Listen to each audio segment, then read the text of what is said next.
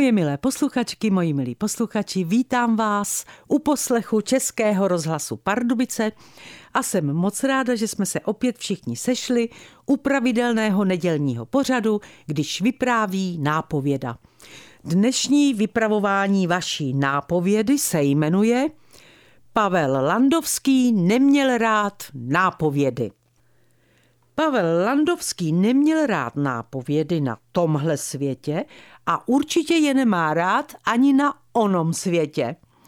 K tomuhle vypravování mě inspirovalo několik vánočních pořadů a filmů, kde hrál i Pavel Landovský. Byla to například známá hra Václava Havla Audience a film režiséra Slávka Horáka Havel.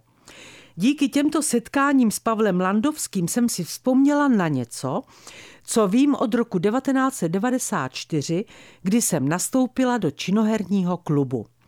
V audienci, která měla premiéru v činoherním klubu 10. ledna 1990, byli výborní oba herci Josef Abraham i Pavel Landovský. I když ten druhý neuměl text a na zkoušky přijel čtyři dny před premiérou z Vídně, kde byl v angažmá v Burgteátru. Přivezl si taháky, na kterých měl text napsaný, že prý si je položí na jevišti na stůl, u kterého celé představení sedí a bude svoji roli číst. Ať to bylo jak chtělo. Premiéra dopadla výborně.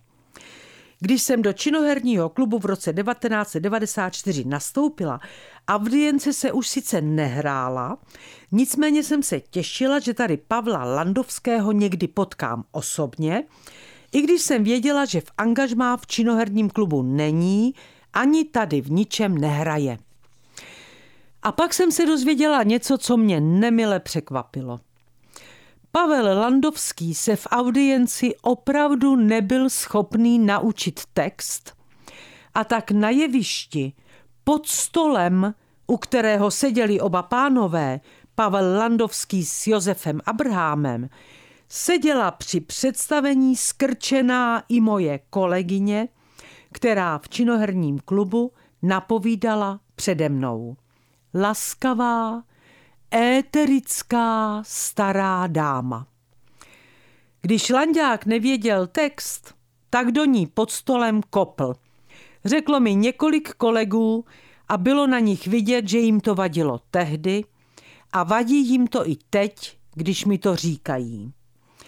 Za nějakou dobu jsem Pavla Landovského poznala osobně, protože do činoherního klubu často chodil a dokonce jsem měla pocit, že si se mnou rád v šatně povídá, ale brzy mi došlo, že jsem mu na povídání prostě zbyla a tak mu nezbývá nic jiného, než si povídat se mnou.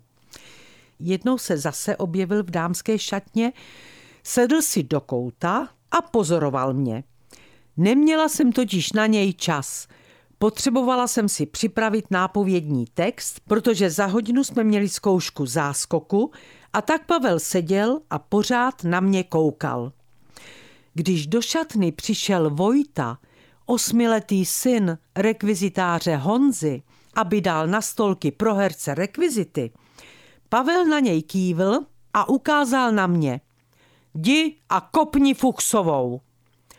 Překvapeně jsme se na sebe s Vojtou podívali, pak Vojta vyběhl ze šatny a Pavel Landovský odešel. Šla jsem do rekvizitárny a Honza Vojtův táta na mě zvědavě kývl. Co se nahoře stalo? Vojtovi prej nějaký chlap říkal, aby tě kopl. Řekla jsem, kdo to byl a Honza mávl rukou. No jo, to mě nepřekvapuje.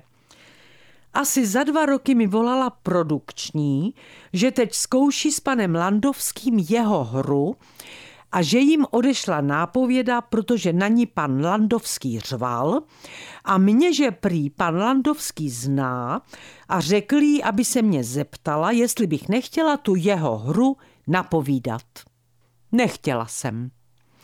Mimochodem, Pavle, až za tebou tam nahoru někdy přijdu, a ty budeš mezi nebeskými obláčky zase zkoušet nějakou svoji hru, nebo budeš v nějaké hře hrát, tak tě radši už předem upozorňuju, že ti napovídat nikdy nebudu.